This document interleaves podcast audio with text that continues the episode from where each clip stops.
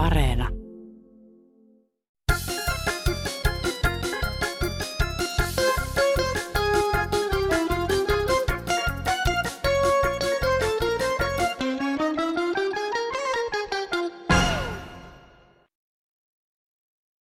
Täälläpä olisi ehdotuksia uusiksi kansallislajeiksi. Kansallislelu, älypuhelin, kansallisliikuntalaji, roskien vienti, kansallisruoka, tarjousmaksalaatikko, kansalliskirja, digiboksiopas, kansallisvaate, likainen työtakki, kansallisväri, jäteessäkin musta. Voisiko Kansanradio olla Suomen kansallisradio-ohjelma? Olisi muuten melkoinen kunnia. Minä olen Petri Rinne ja tänään meillä on tarjolla internettiä, ilmastonmuutosta, parkkipaikkoja ja huonosti käyttäytyviä vanhuksia. Mutta nyt mennään keittiön kautta ohjelmaan. Viime lähetyksen tarina ohuista munankuorista sai paljon palautetta. Ruskea kana täällä kertoo, että sille kananmuna heikkoisen kuorien soittaja, niin ootko ostanut ruskeita kananmunia? Kokeilepa niitä. Ehkä ei hajoa niin helposti. Heippa! Sata varma konsti, miten keitettäessä kananmunat eivät mene rikki.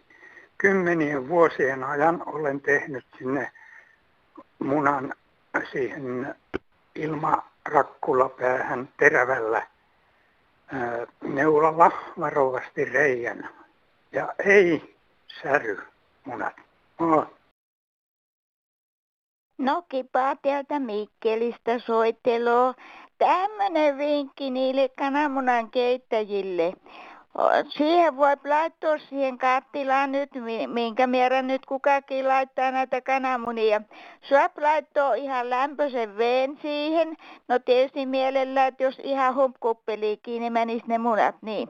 Mutta sitten semmonen teelusikallinen siitä neljännes siihen vetteen sekoittakkeen, niin ne ei kananmunat halkee, että ainakin tämän minä olen itse kokeiluna.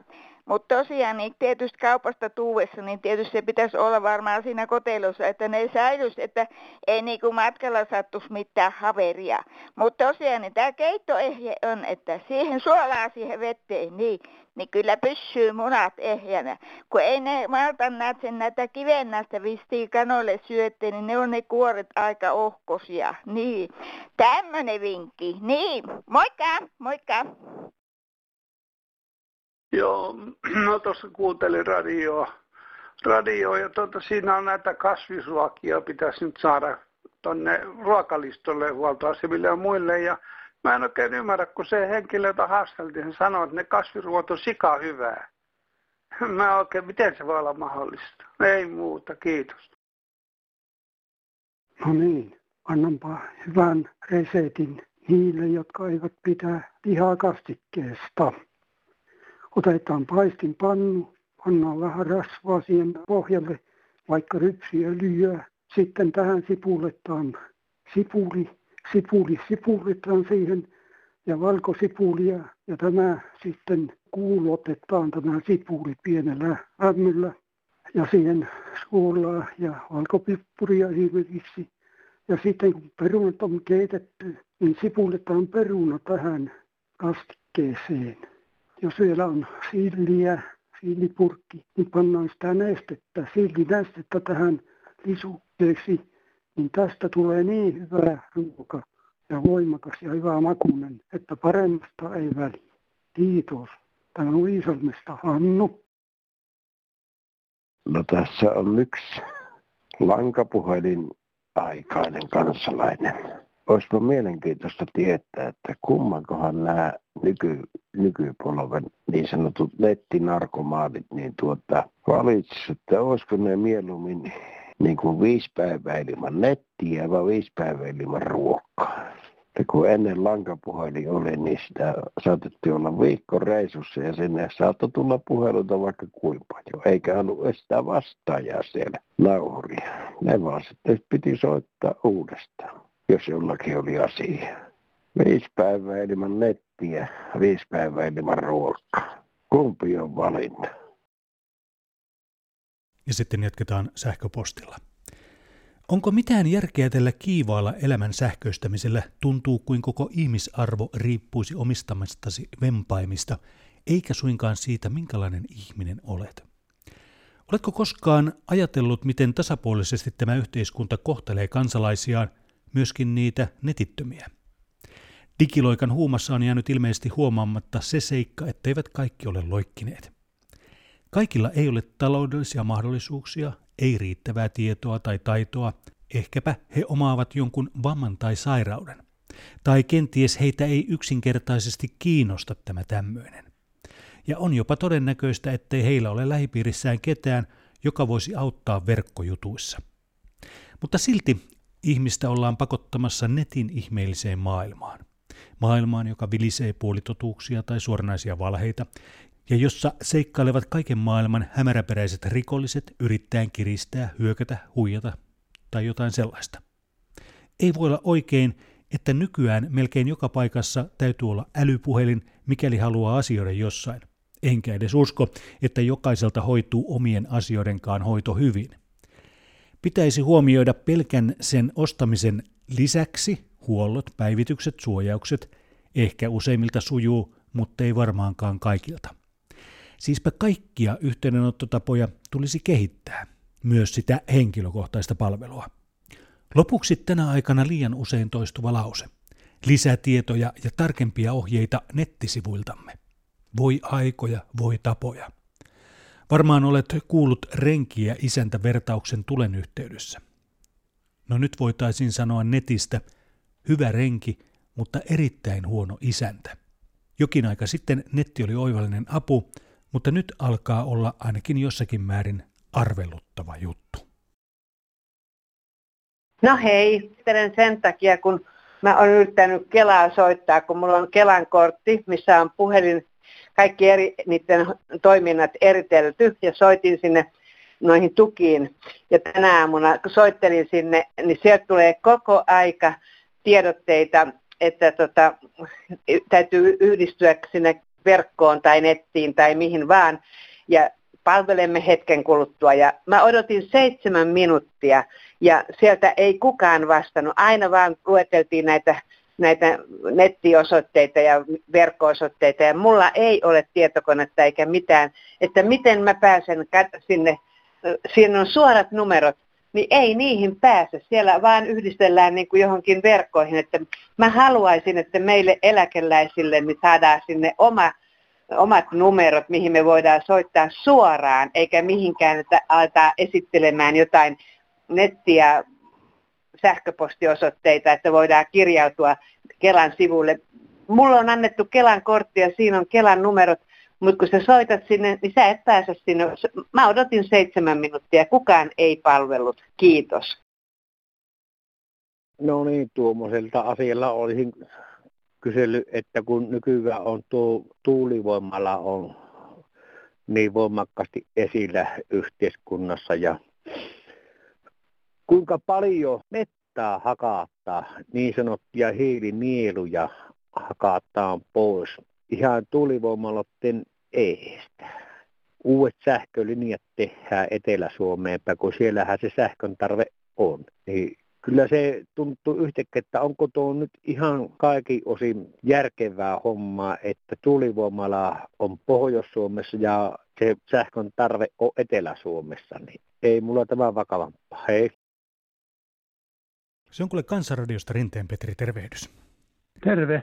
Nyt puhutaan sitten ilmastotavoitteista siltä kantilta, että kun joudumme luopumaan esimerkiksi kivihiilen ja raakaöljyn käytöstä, niin me tarvitaan korvaavia systeemejä tilalle jos me lopetetaan esimerkiksi teräksen teko täällä, johon menee valtavasti hiiltä, tai sementin teko, johon menee paljon hiiltä, niin me ostetaan se sementti jostain ja me ostetaan se teräs jostain. Eihän nekään sitä ilman hiiltä tee. Samalla tavalla me kulutetaan hiiltä, vaikka me ostetaan se tavara toisilta. Niin, ja sit me eihän, voidaan... tässä lop... eihän tässä ole mitään järkeä, tämä on pölmölä homma. niin me voidaan paukutella henkseleitä täällä, että me ollaan niin ilmastoystävällisiä. Nimenomaan, mutta lopputulos ei, ei ole yhtään sen parempi, päinvastoin. Niin. Lopputulos on vielä huonompi, kun meiltä siirretään tämä tämä fossiilisten polttoaineiden poltto johonkin semmoisen maahan, joka ei hallitse sitä yhtään. Me ostetaan sieltä se teräs. Ajattele nyt tämä huhukin, jos se pitää paikkas, että Raahen terässulattamo suljetaan, jotta päästään tavoitteisiin. Niin, tavoitteisiin, joo. Niin onhan nämä järjettömiä. Ei, ei kukaan, siis ei media niin tajua, mikä vedätys tässä on menossa. En mä suosi tietenkään sitä, että tätä ilmaa saastutetaan. En mä suosi sitäkään, että tätä älytöntä kulutusta jatketaan. Mä oon semmoinen ihminen, joka itse elää niin tarkasti. Mä viljelen omat perunani, omat kasvikseni, omat hedelmäni. Mä teen sen kaiken. Mutta mua harmittaa tämmöinen ulkokultaisuus ja mua harmittaa, että tämä kansa on niin helvatin tyhmä, ettei se tajua, ettei vedätetään. Että voikin ihmiset olla niin yksinkertaisia, että ne kuvittelee, että maailma pelastuu sillä, kun me lopetetaan se hiilen poltto.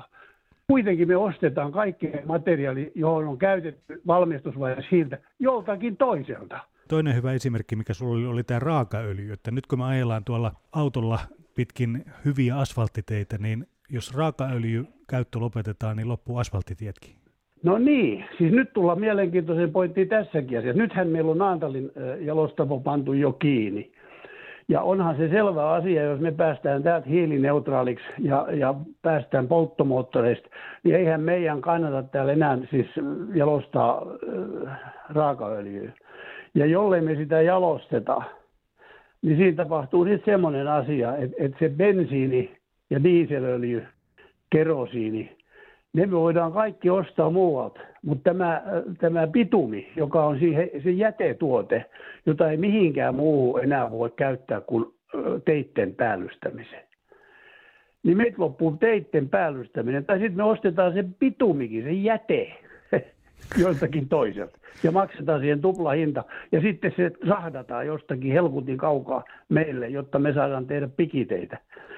Siis ei, ei, ei tuota, mä, mä olen niin epätoivon, että ei ihmisille järki leikkaa yhtään, että eihän se siitä äh, tämä tilanne parane, jos me lopetetaan joku. Ei tämä Suomen kansa on niin ihmeellinen, että se tätä ilmastoa tuhoaa. Ei sen ihmeellisempi kuin mikään muukaan. Mutta se on selvä, että nämä tuotteet, jotka vaatii valmistusvaiheessa hiiltä, tai yleensäkin aiheuttaa tätä ilmastokaasua, joka lämmittää tämä se, ne tavarat on jostakin hankittava. Ei me voida olla ilman terästä, ei me voida olla ilman bitumi. Ja meidän pitäisi tehdä, tehdä nyt sitten semmoisia innovaatioita, millä me pystyttäisiin korvaamaan, korvaamaan nimenomaan kivi, kivihiilestä riippuvaisia tuotteita ja raakaöljystä riippuvia tuotteita, mutta ei, ei näytä ihan huomenna olevan keksinnöt valmiina. Ei huomenna, mutta ylihuomenna on. Esimerkiksi jos me päästään tuohon vetytalouteen, mikä muakin kyllä ihmetyttää suuresti, että miten me siihen päästään, kun vedyn valmistuksessa tarvitaan hurjasti energiaa. Jos fossiilinen on kokonaan pois pelistä, niin kuin järkevä tietysti onkin, silloin kun vetyä valmistetaan, se on tuulivoima. Ja tuulivoima on sikäli hyvä, että sitä, silloin kun tuulee, niin sitä vetyä voidaan valmistaa. Eihän se, ei sitä tarvitse tehdä silloin, kun ei saada mistään energiaa sen vedyn valmistamiseksi. Niin, niin kyllähän se meillä on vety, vetytalous tulos kovaa vauhtia. Siellä on esimerkiksi laivamoottorit, valmistajat, en mainitse nimiä, ne on jo kokeilleet omia kaasumoottoreitaan – että jos ne soveltuisi vetyyn, no soveltuuhan ne. Ja, ja onhan meillä innovaatioita, mutta ei me saataisi tämmöistä helkkarimmasta vauhtia pitää, koska tämä yhteiskunta ehtii taloudellisesti tuhoutua ennen kuin me päästään niihin, niihin, niihin lopputuloksiin, jotka pelastaisi tätä hommaa. Eli meidän pitäisi panna nyt kaikki paino sille, että me saadaan korvaavaa tuotantoa. No niin, tuossahan iso määrä ihmisiä, se oli yli 80 000, niin vaati, että tota, niin, nämä polttoainevero tota, alen, alentus. Ja nyt on esimerkiksi dieseli puolitoista euroa ylite ja bensa on vielä enempi ja poltto, tupaöljykin on aika arvokasta. Ja eikä se raakaöljyn hinta on vasta vähän yli 80 dollaria barreli. Tota, että minä olin muistelevina, että se oli silloin yli toista sataa dollaria barreli, kun se oli viimeksi bensa oli näin kallista tuota, että, ja pol, polttoaineet näin kallista. Ja kansahan on vaatinut, että polttoainevero alennusta, tuota, että, koska kaikki, kaikilla meillä ei ole mitään näitä hybridiautoja tuota, ja suuri osa suomalaista tarvii kuitenkin tätä kulkuneuvoa. Minusta se on ihan turhaa, että tämä polttoaineverokin, niin eiköhän sitä suuri hyöty, hyötytä ja valuva tuonne jonnekin äh, näihin Keski-Euroopan surffarimaihin, tuota, että niin, nehän on niitä, jotka hyötyy näistä meidänkin verotuloista enemmän. Suomi on vähän liian hyvä malli oppilasta. Nyt saisi tämä kassaneitikin ruveta tekemään jotakin palkkassa eteen muuta kuin aamiasta nauttimaan. Että, niin. Että ei mulla tässä mitään muuta. No, no saa muuten Matti Varkaudesta, joka purnaa tässä kovasti. Kiitoksia. Hei. On kysymys näistä parkkeerauksista tuolla myymälöiden parkkialueilla. Suomessa ei ilmeisesti osata vetää suoraa viivaa viistosti. Siellä on tätä parkkialueen kolarointia huomioitu jo kaikissa uutisissakin, että suurin riski on satuttaa toista tai omaa autoaan kunnolla parkkialueella. Niin viistoparkki, hyvä ratkaisu moneenkin parkkialueeseen, koska siihen pääset hyvin ja siitä pääset hyvin pois. Ja sitten tämä ajosuunta yhdestä aukosta sisään ja toisesta ulos, niin ei ole sinne tänne ajajia. En tiedä oliko kiva juttu, mutta uskoisin, että parantaisi paljon tuota parkkeerausta ja säästyisi monelta vaivalta. Eipä muuta. Moikka! Sunnuntai-päivää kaikille. Minä olen Ruba Aurasta ja innokas kansanradion kuuntelija, kuten tietysti kaikki tiedostavat kansalaiset ovat. Sunnuntaina 30. keskustelun alla oli muun muassa vammaisen pysäköintilupa ja sen väärinkäyttö. Jonkun pysäköintiluvan omaavan oli nähty jopa kävelevän kauppaan. Haluaisin muistuttaa, että vammaisen pysäköintilupa ole tarkoitettu pelkästään pyörätuulin tai muita liikkumisen apuvälineitä käyttäville. Pysäköintiluvan voi saada esimerkiksi myös paha astmaa sairastava, joka ei suoriudu pidemmistä kävelyretkistä. Itse sairastan neurologista sairautta, joka lyhentää kävelymatkojani ja erityisesti liukkaalla kelillä liukastumisen ja sitä kautta luiden rikkoutumisen vaara on suuri. Ei siis tuomita vammaisen pysäköintiluvan käyttäjä, jos ei asioista tarkemmin tiedetä. Toki pysäköintilupaa käytetään joskus varmasti myös väärin. Hyvää päivän jatkoa. No niin, Hinni täällä moi. Siellä yksi päivä kysyttiin, että mistä tulee kellekin hyvää mieli, niin mä halusin soittaa ja kertoa, että mulle tulee hyvää mieli meidän marsuista. Meillä on kaksi marsua, Vladimir ja Lumipörrö, ja ne on aika söpöjä. Itse asiassa toivoisin, että olisi sellainen puu, joka kasvaisi marsuja. Niin siellä saisi jokainen ottaa itselleen pari kolme marsua ja sitten pitää niitä hyvänä ja olla silleen onnellinen. Hyvää viikonloppua kaikille. Niin, tajusin äsken, että kun tämä onni orava tuli minun elämääni nyt ensimmäistä kertaa tähän puuhun, niin senhän voisi katsoa olevan hyvä enne. Eli olisikohan sieltä tulossa oikein semmoinen onnimieskin nauttimaan onnellisesta elämästä kanssani. Tervetuloa vaan. Hyviä enteitä kannattaa aina ottaa vastaan. Ihanaa, että on kansanradio, jonne voi ihan tavallisella puhelimella soittaa ilojaan ja myös niitä muitakin tunteitaan. On hyvä saada purkaa niitä yksinäisen ihmisen, jos ei ole muuta seuraa, niin pois vaikka tänne puhelinvastaajaan. Oikein ihanaa päivää teille siellä työntekijät. Kyllä teillä mahtaa olla hauskaa noiden viestien kanssa. Riemullista päivää. Moi moi, terveisin Ulla-Mari Helsingistä. Terveisiä Naantalin sille rouvalle, joka mietti, mitä tieto- ja taidekirjasarjoille voisi tehdä. Vaikka kyseiset kirjat ovat aikanaan olleet kalliita ostaa, ja ne ovat myös olleet kodin tietynlainen statussymboli, Karu totuus on, että aika on ajanut niistä ohi. Saman tiedon saa ajanmukaisena esimerkiksi Wikipediasta. Harvasta nykykodista löytyy enää edes kirjahyllyä. Varmasti sydäntä riipaisee, kun kalliilla hankittuja kirjoja ei kelpuuteta edes kierrätyskeskukseen. Rouan mainitsemat yliopistot viimeisenä tarvitsevat kirjasarjoja. Muuttaminen on muutenkin raskas prosessi, joten kirjojen kanssa ei kannata jäädä ihmettelemään. Kerrotaanpa myös oikeaoppinen hävitystapa. Kirjojen kannet irroitetaan ja sisälehdet laitellaan paperinkeräykseen ja kannet energiajäteastiaan. Jos kannet on päällystetty itse liimautuvalla kirja- tai kontaktimuovilla, ne tulee lajitella aina sekajätteeseen. Jos ei itse raaski repiä, kannattaa tehtävä delegoida jollekin, jota ei kylmää. Syysterveisin Mikko. Olli Hämeestä, moikka. Olen pari kertaa jo aikaisemmin soittanut työvoiman niin kuin, tarpeesta. Niin kuin, nyt työnantajat haluaa, että tuodaan työvoimaa sitten tuot ulkomailta työperäistä maahanmuuttoa. Mutta Euroopastahan voi tulla ihan, ihan ei, ei tarvitse mitään lupia. EUn sisällä voi tulla ihan mitä. En tiedä, miten nämä työnantajat haluaa sitten, minkälaisia työntekijöitä ne haluaa. Tuntuu vaan niin käsittämättömältä, että takavuosina 55-vuotiaat, 60-vuotiaat, niin kuin minutkin on laitettu pois niin kuin työelämästä, kun ei tarvittu enää. En ymmärrä työnantajia, en ymmärrä. Ne tekee tällaisia juttuja, että pistetään nämä vanhemmat työntekijät pois eläkeputkeen. Ja sitten niin yhtiö tuottaa hyvin, mutta sitten nousukausi tulee, ei olekaan näitä työntekijöitä, jotka niin auttaisivat sitä yhtiötä nostamaan sitä liikevaihtoa. On aivan käsittämätön niin kierre tässä, että on, on työvoimapula, mutta kuitenkaan ihmisiä ei pidetä töissä. Tämä vaan tuntuu niin käsittämättömältä tämä juttu. Kaikkea hyvää. Tsemppiä.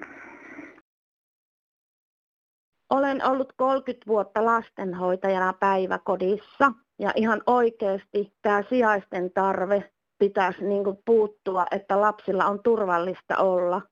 Sitten me hoitajat ollaan ihan ristiriitaisessa tilanteessa, kun vanhemmat tulee hakemaan lapsia, että miten on päivä mennyt, niin me vaan hymyillään ja ollaan kilttejä ja sanotaan, että hyvin on mennyt, vaikka sä oot sitten itse niin väsynyt töiden jälkeen, että sä vaan itket, etkä jaksa tehdä mitään koska me lastenhoitajat ja tietenkin opettajat tehdään todella tärkeää työtä. Me opetetaan lapsille käyttäytymistä, pyytämään anteeksi, ynnä muuta omaa tuntoa, niin ei ihme, ettei tule lastentarhaopettajia ja lastenhoitajia päiväkotiin. Ja myös se, mistä me ollaan jo puhuttu monta monta vuotta, että kun aamuvuorot lähtee puoli kahdelta, niin ei sieltä vähene lapsia.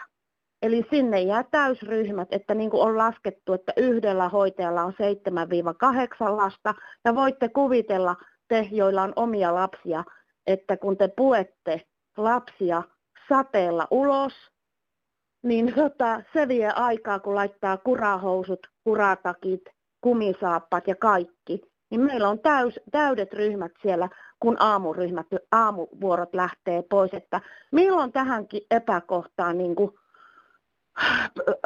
otettaisiin huomiota, kiinnitettäisiin huomiota, että me tehdään pienellä palkalla ihan todella tärkeitä työtä, pidetään sylissä ja huomioidaan lapset joka päivä. Niin kyllä tämä on ihan kauheata. Sitten jatkamme kirjeen kanssa. Tämä on otsikoitu Kiroilua tunturissa. Olimme syksyisellä retkellä Lapissa – Meitä etelästä tulleita ihmisiä oli paljon, niin nuorta kuin vanhaakin. Tunturipoluillakin oli välillä ruuhkaa. Ystävällinen tervehdys kuului koodistoomme, mutta sitten on heitä, jotka ovat lähteneet aivan väärällä asenteella tunturiin. Siitä me häkellyimme. Nousimme kapeahkoa tunturipolkua ylös ja saavutimme erään hyvin iäkkään miehen. Hänellä oli selvästi vaikeuksia nousussa. Kysyimme häneltä, että onko kaikki hyvin. Kertoi kaiken olevan hyvin, Mies ilahtui huolenpidostamme. Me jatkoimme nousua. Vähän ajan kuluttua pidimme itse taukoa ja huomasimme sivusilmällä, että iäkäs mies oli pysähtynyt huohottamaan hengestyneenä polulle. Juttelimme ja katselemme, että kohta joudumme pelastustöihin, mutta ei. Iäkäs mies aukaisi sanaisen arkkunsa, että jo on helvetti, ettei saa rauhassa nousta ja nauttia luonnosta yksin. Painukaa helvettiin. Miehen silmät oli vihaa täynnä. Osa seuroajastamme järkyttyi todella pahasti ja olisi halunnut sanoa iäkkäälle miehelle suorat sanat, mutta seurueisemme kuului yksi sairaanhoitaja, joka tokaisi meille, että joo, ihan tuttua. Hän ei hätkähtänyt. Hän työskentelee vanhusten kanssa. Ajattelimme, että onpa pahansisuinen iäkäs ihminen. Mietimme samalla, että onko erittäin iäkkäiden ihmisten tarve lähteä tunturiin, jos voimat eivät riitä, vai onko tarve tunturiin niin kova, että pitää palata vaikka henki menisi. Olisiko aika jättää se nuoremmille sukupolville? Illalla majapaikassamme kuulimme, että mies ei muistanut päivän tapahtumia, että olisi jollekin puhunut ja ollut pahan suopa, mutta oli pitänyt omaa seuruettaan varpaillaan. Mietimme, että tosiaan, että olemmekohan me törmänneet työelämässäkin iäkkäiden ihmisten pahansuopaisuuteen palveluammateissa. Kaupan ihmisiltä kuulee tätä. Hei, huo tai tyt, missä on se tuote ja niin edelleen. Sivistämätöntä ja järkyttävää. Millä oikeudella nuo iäkkäät seniorit käyttäytyvät näin sivistymättömästi? Olemme sitä sukupolvea, joka on opetettu kunnioittamaan vanhempia ihmisiä, mutta suhteemme vanhempiin ihmisiin sai toisenlaisen käänteen. Terveisin nuoret vaeltajat. No heippa. Lauantai-aamuna uutisissa tuli, että kukaan ei halua enää hoitaa vanhuksia. Minne me sitten joudumme, emme kai omaistemme hoiviin. Sekin on hyvin raskauttavaa, heitä rasittaa. Eikö nyt olisi aika panna käytäntöön ja, ja laki siitä eutan asiasta, että jokainen, joka haluaa päästä pois tästä elämästä, niin saisi sen piikin. Olen ihan sataprosenttisesti sen eutanasian kannalla. Pankaa se laki nyt voimaan. Nyt sitä aletaan tarvita. Kiitoksia ei muuta. Heippa. Tästä työvoiman tuota saannista. Se, sellainen asia ei ole, ei ole tuota tullut televisiossa julki, että tuota, mikä estää tätä työllisyyttä, niin me luen tässä yhden työpaikkailmoituksen, että hakijoilta vaadimme voimassa olevaa työturva- ja tieturvakorttia. Eli tämmöiset kortit, nämä pitää niin työttömän mukaan itse korvata tai maksaa. Se on monta sataa euroa. Se on, tämä on Trafin vika. Trafi on keksinyt tällaiset rahastukset, niin tuota, näillä ei ole mitään virkaa tällaisilla korteilla, mutta että se estää sitten ihmisten työllistämisen. Että ei työtön lähde montaa sataa euroa maksamaan jostain korteista, kun tietää kuitenkaan, että ei ole varmaa, että pääseekö töihin. Että tähän pitäisi Trafille panna jotain noottia, että tuollaiset saatanan kortit, niin ne on ihan turhia. No soi Jorma morjes. Mä oon tässä kuunnellut tätä kansanradioa nyt viimeisen tunnin ajan ja mua on niin armittanut, että siellä on niin negatiivista palautetta huumeita kohtaan. Kun mun mielestä se on kumminkin niin, että kun huumeita vedetään, niin sit niitä vedetään. Ja sit pitäisi mennä pyytää apua, kun tarvii apua. Niin, niin ei huumeet ole niin pahasta. Kiitos. Nyt jos nämä vihreiden nämä huumausainekasvavapautukset ja veromyyntiin vapautetaan, niin maaseutua siitä hyötyy. Ei maaseudulla ole köyhiä ketään. Kaikki maanviljelijätkin, joilla on tyhjinnään olevia isoja heinälatoja, navettarakennuksia ja kaikenlaisia, niin kesäajaksi kasvamaan huumeita ja myyntiin. He tekee vuosiansiossa miljoonittain rahaa. Ei maaseudulla ole sen jälkeen köyhyyttä. Kaikilla omakotitaloissa, joilla on kasvihuoleet, niin kaikki peruna ja lantu ja muuten vihannesten kasvattaminen lopettaa ja kasvamaan vaan huumeita kesäajaksi. Niin kyllä rahaa tulee ikkunoista ja ovista sisään. Eikä maaseudulla ole sen jälkeen köyhyys. Köyhyys häviää kaikki pois. Ja Helsingistäkin Virosta niin viinan maku, hakureisut toppu. Ei kukaan helsinkiläinen mene sen jälkeen enää, eikä Etelä-Suomesta niin Viroon viinaa hakemaan. Nehän tulee kaikki maaseudulle. 500 heilue hakemaan niitä maaseudulla kasvatettuja huumeita. Että maaseutuväki on rikasta sen jälkeen. Köyhät häviää maaseudulta pois, kun huumeet vapautetaan ja varsinkin jos ne vapautetaan myyntiin. Näin oli Kansanradion mietteet maailmanmenosta tänään. Uudet avaukset voi soittaa vaikka heti numeroon 0800 15464 tai WhatsApp-ääniviestillä 044 55 15464. Sähköpostia meille voi laittaa tulemaan osoitteeseen kansan.radio.yle.fi ja perinteistä postia Kansanradio PL 79 00024 Yleisradio. Kuulemiin ensi viikkoon. Kohtalon kengätkö kuluvat loppuun, silloin on hengellä vietävä hoppu. Kenkiä uusia mistä ei saa, henkiko niskahan puuskuttaa. Kiiruhda, kiiruhda, elämäsi loppuu. Kengät ne tallaa, kiire ja hoppu. Määrä on kaikilla sellainen, siitä selviää ees raha veikkonen. Rahat ne maailmaa pyörittää, niillä kenkiä joskus myös nyörittää. Rahat paratiisin kiireillä kannetaan, mut hautaa ei niitä saa ollenkaan. Rauhoitu, rauhoitu ihminen parka, hauvas on sulla, toinen jo jalka. Pitikö sun tehdä ja uurastaa? Toiset jälkehes rahoillasi porskuttaa. Thank you.